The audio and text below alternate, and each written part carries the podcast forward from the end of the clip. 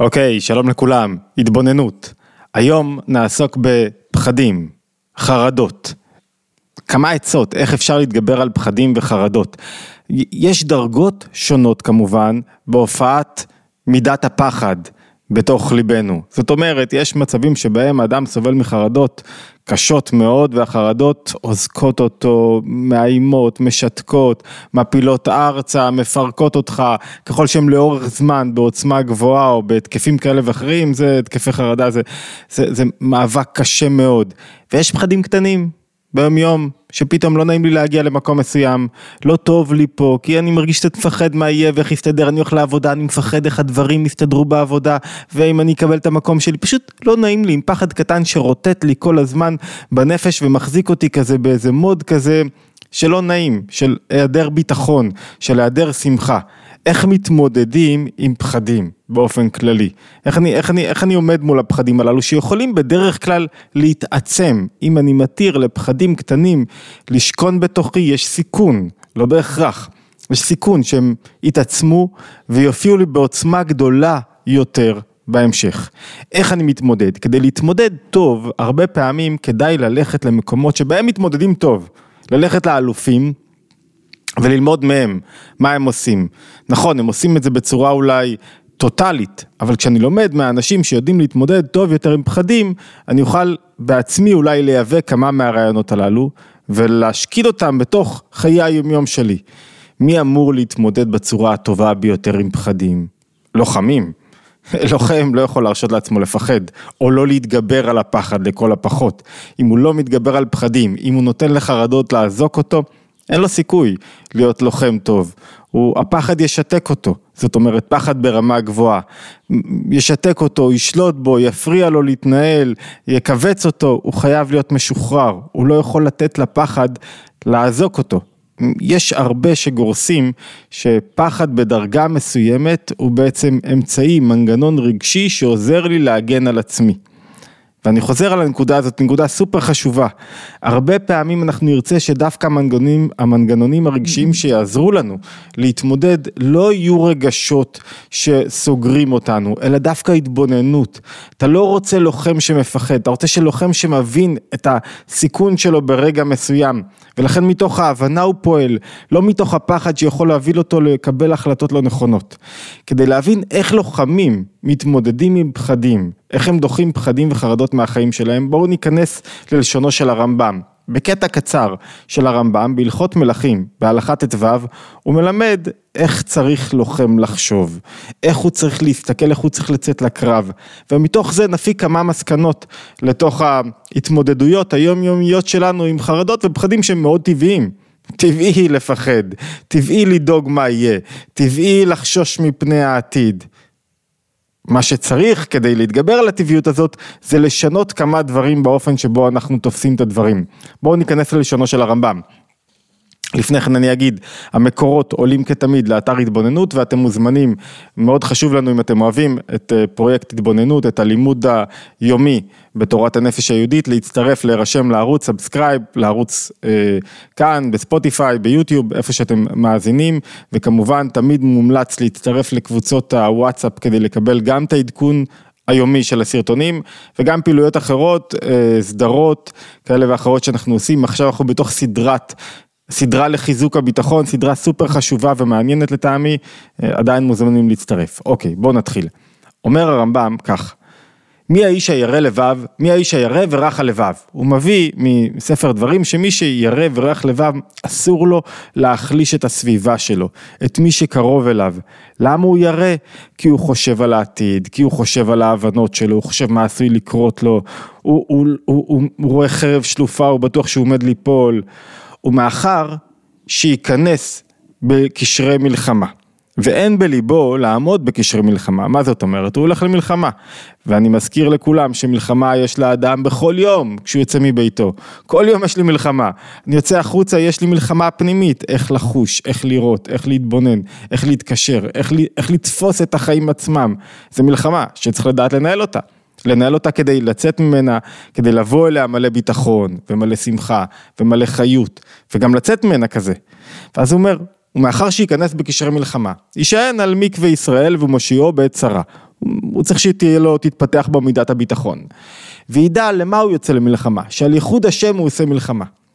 ויסתכן, זאת אומרת, ישים נפשו בכפו. אומר את זה כשדוד המלך, הוא שם נפשו בכפו כשהוא הולך להילחם בגוליית הפלישתי. ולא יירא ולא יפחד. איך לא יירא ולא יפחד? כאן אנחנו מגיעים לעניין שלנו. איך האדם צריך לא לפחד? בואו נקרא את הרמב"ם, אחרי זה נבהר לנו. ולא יחשוב לא באשתו, ולא בבניו, אלא ימחה זיכרונם מליבו. ויפנה מכל דבר למלחמה. כרגע יש לי המון טרדות, ואני דואג מה קורה עם אשתי, ואיך יהיה עם הילדים, כל זה לשים בצד כרגע. מחיתי, אין לי כרגע אישה וילדים, אין לי כרגע מה להפסיד, אין לי כרגע על מה לחשוב מה יקרה אם. וכל המתחיל לחשוב ולערער במלחמה, ואם אתה לא עושה כן, ומבהיל את עצמו, וזה נקרא בשפת, אה, אה, משתמש בזה גם אה, אדמו"ר הצמח צדק וגם ראיתי אצל רבי נחמן, הוא מתפחד, הוא מרשה לעצמו להבהיל את עצמו, לעשות את עצמו פוחד, עובר בלא תעשה, בלא תעשה. זאת אומרת, הוא עושה משהו שאסור לו לעשות, עובר על מצוות לא תעשה. שנאמר, על ירח לבבכם ואל תראו ואל תחבזו ואל תארצו מפניהם. ולא עוד, מוסיפים פה עוד נדבך, שכל דמי ישראל, כל הדמים, כל נפשותיהם של ישראל תלויים בצווארו. החיים של אנשים אחרים תלויים בך. אם אתה לא מתגבר על החרדות שלך, אתה מפיל את המשפחה שלך ואת כל מי שאיתך. את אלה שאתה עכשיו חושב עליהם, אתה עושה בדיוק את ההפך, מאשר לעזור להם. ואם לא ניצח, ולא עשה מלחמה בכל ליבו ובכל נפשו, פה הניצחון הוא בנפש, אם לא התגברת, ולא גילית אומץ, ולא אה, הצלחת לדחות את הפחד מלבך, ונתת לו מקום מכל מיני טיעונים שהוא יעזור לך והוא יהיה לך ואתה לא יכול להתגבר וכולי וכולי, הרי זה כמי ששפך דמי הכל, שפך דמים, שנאמר ולא ימאס את לבב אחיו כלבבו.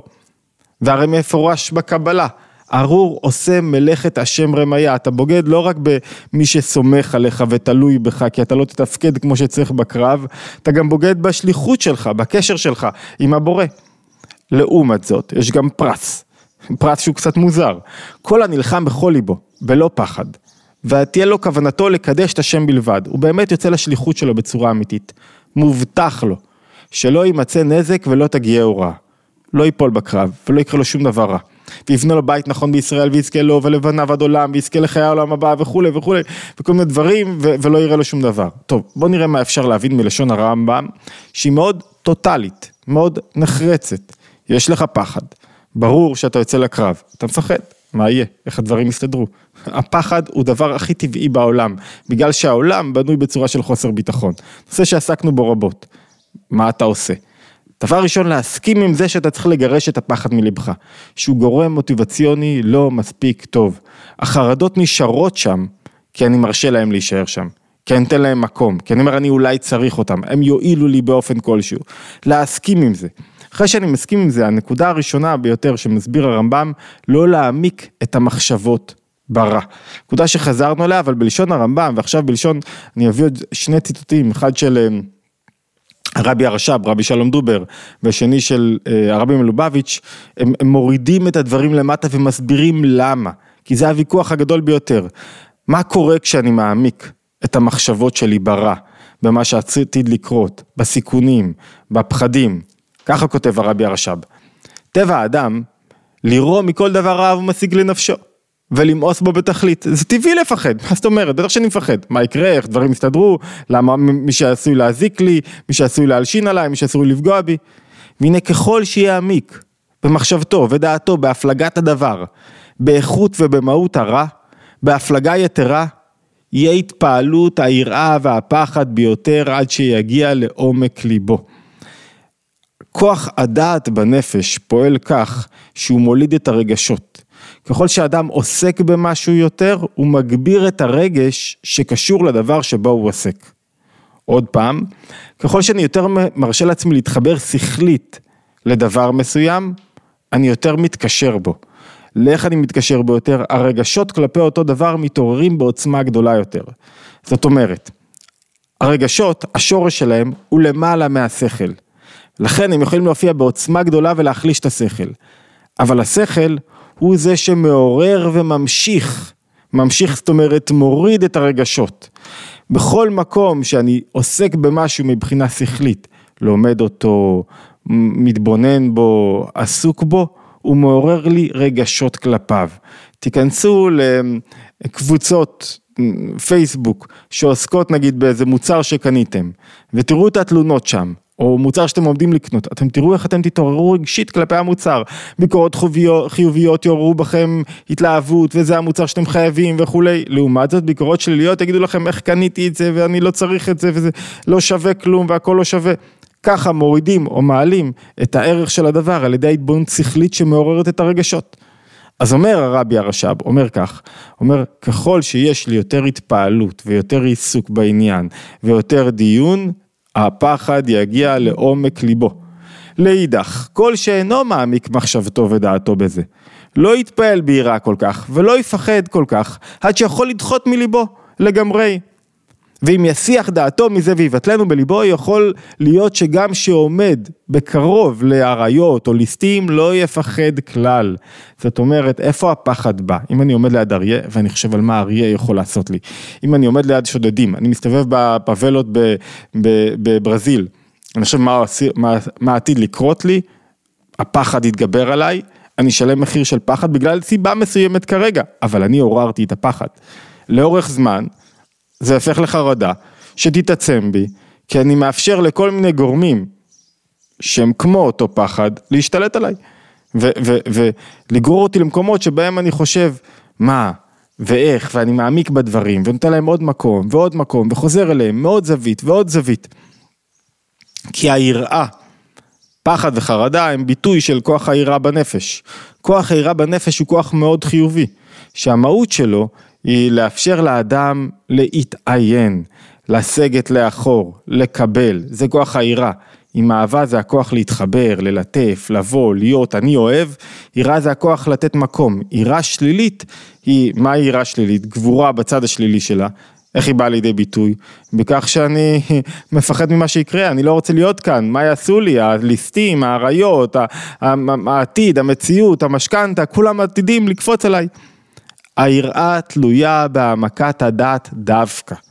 הפחד השלילי טמון בהעמקת הדעת דווקא בדבר שעשוי לקרות לי. ואם יסיח דעתו, לא יפחד כלל, אם לא תהיה עסוק בזה. הרי שגם התעוררות המידות הטבעיות תלויה בשכל ודעת דווקא. וממילא ההתעוררות היא כפי אופן חיוב המידה, זה מובא בתניא. ככל שאדם עוסק, ככל ששכלו קטן, זאת אומרת הוא פחות משתמש בו, זה לא שהבחור טיפש, הוא לא משתמש בו כדי לדחות דברים לא רצויים משכלו. אז הרגשות יותר יהיו חזקים וישתלטו עליו. ככל שהוא מצליח להגביר את שכלו, הוא מצליח לייצר הגדלת מידות חיוביות ולדחות מידות שליליות. ואיך הרמב"ם אומר את זה במפורש?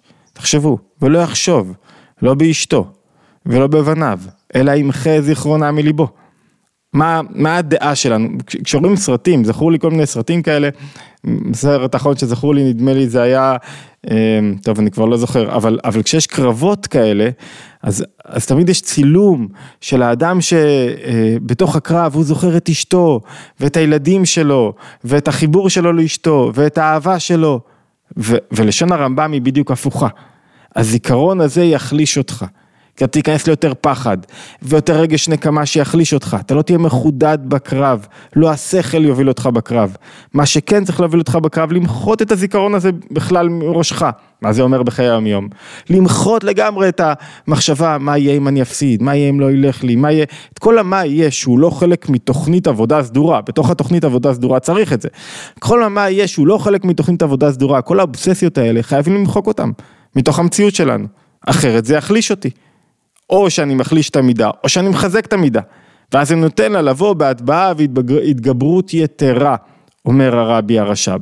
עצה ראשונה, לא להעמיק את המחשבות ברע, בעתיד, בסיכונים, מה שצריך לקרות, לא להעמיק בזה. ככל שתעמיקו בזה, הפחד יגבר. הפחד יגבר, הביצועים ירדו. נקודה שנייה, לזכור, אומר הרמב"ם, שיש לך תפקיד. יש לך המון על הכתפיים, דמי אנשים תלויים בך. אחי, אתה לא יכול להיכנס, להרשות לעצמך עכשיו להיות דיכאוני וחרדתי. אתה לא יכול, אנשים תלויים בך, הולכים אחריך, יש לך משפחה, יש לך ילדים, העולם מסתכל עליך, אתה לא יכול להרשות לעצמך. אז יש לך שליחות, ממש, אתה מקדש את השם בביטחון שלך. אתה חייב לעורר את מידת הביטחון. כמו שאתה עכשיו, הצד השלילי שבך אומר, אני חייב לחשוב על מה יהיה ולהתפחד, שיהיה לך צד חיובי בנפש שאומר, אני לא יכול להרשות, אפילו מצד האגו, מצד הישות אני לא יכול להרשות לעצמי לפחד. הרבה פעמים אנשים מפחדים, כשאתה עם אנשים אחרים, מצד האגו שלי, מה, אני אפחד? אז תשתמש באגו פעם אחת לכיוון חיובי. הוא משרת אותך לכיוון שלילי, פעם אחת תשתמש באגו לכיוון חיובי שהוא יציל אותך מה, מה, מהתנועה הזאת שיכולה להוריד למטה. אני אהיה חרדתי, לא אתן לחרדות להשתלט בי. נקודה השלישית שמביא הרמב"ם, שהיא קצת פלא, אניגמטי, מסתורי. הוא אומר, כל הנלחם, בכל ליבו אני מזכיר לכם, בלא פחד ותהיה כוונתו לקדש את השם בלבד, מובטח לו שלא יירא לו שום רע. איך הוא מבטיח לי כזה דבר? יש משהו שקושר בין המחשבות שלי, בין הביטחון שלי, בין האמון שלי במה שעתיד לקרות לבין מה שעתיד להתרחש בפועל. וזה לא משנה מה עשיתי קודם לכן, למה? כי עצם הביטחון מוליד אור חדש, מוליד הצלחות חדשות. עצם הביטחון יוצר שינוי.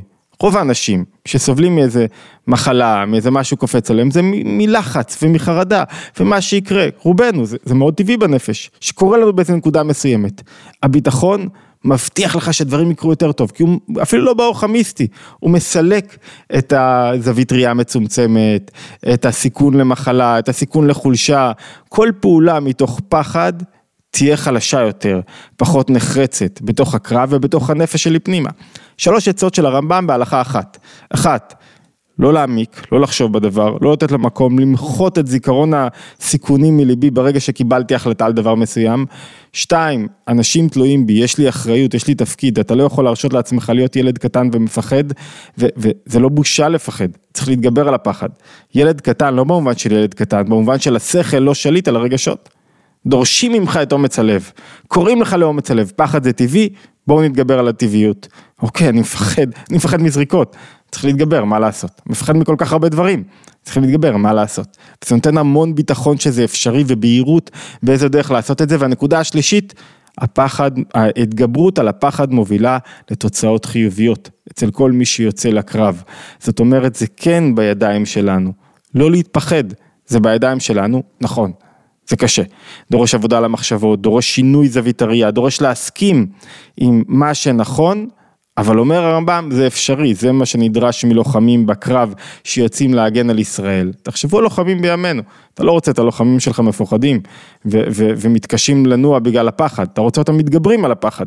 זה מה שנדרש מכל אדם שחי במציאות הללו, לפתח יותר את מידת הביטחון שלו ואת האמון שלו ב... ב- בהתרחשויות החיוביות ולשים מבטחו יישען על מקווה ישראל ומושיעו בעת צרה. וידע שעל ייחוד השם הוא עושה מלחמה. התבוננות יומית, מוזמנים, כמו שאמרתי בהתחלה, להצטרף לערוץ, מאוד חשוב לנו. subscribe אמ, לקבוצות הוואטסאפ ומה עוד ולהתעדכן תמיד ביומן אירועים וכולי באתר התבוננות להשתמע בהתבוננות היומית הבאה.